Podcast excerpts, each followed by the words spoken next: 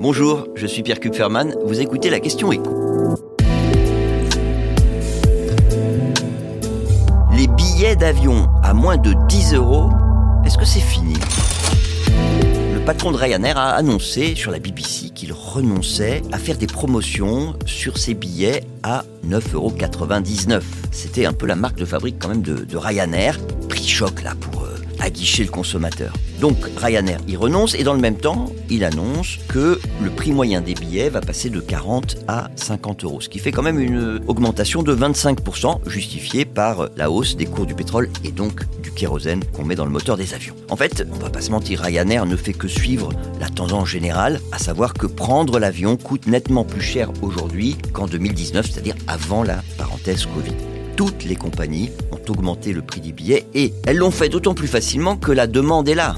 Les gens ont envie de voyager. Et quand on compare le, tarif moyen au départ des aéroports français par rapport euh, à leur niveau de 2019, bah, la hausse, elle atteint 21% pour les vols intérieurs, 11% pour les vols vers l'Europe, 18% pour les transatlantiques et 40% pour les vols vers l'Asie. Ce qui montre d'ailleurs bien que la concurrence elle limite la hausse des prix, puisque cette guerre tarifaire que se livrent les compagnies traditionnelles et les compagnies low cost, elle est très concentrée sur les vols intra-européens. Et d'ailleurs, pour lutter contre la concurrence, qu'elle continue à juger déloyale hein, des compagnies low cost, bah, les compagnies traditionnelles, Air France, etc., etc., continuent à militer pour ce qu'on appelle un prix plancher, un tarif minimum sur les billets. Vraiment, c'est une demande qui revient régulièrement. Et l'Union nationale des compagnies aériennes françaises place de ce point de vue la barre très très haut puisqu'elle réclame pour les vols intérieurs 350 euros aller-retour, tarif TTC évidemment,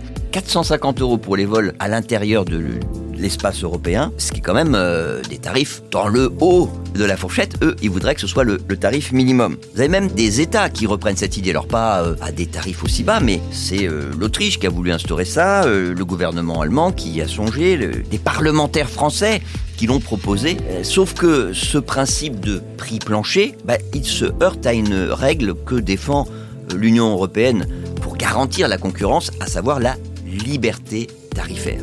Chaque compagnie doit être libre de fixer les tarifs qu'elle veut.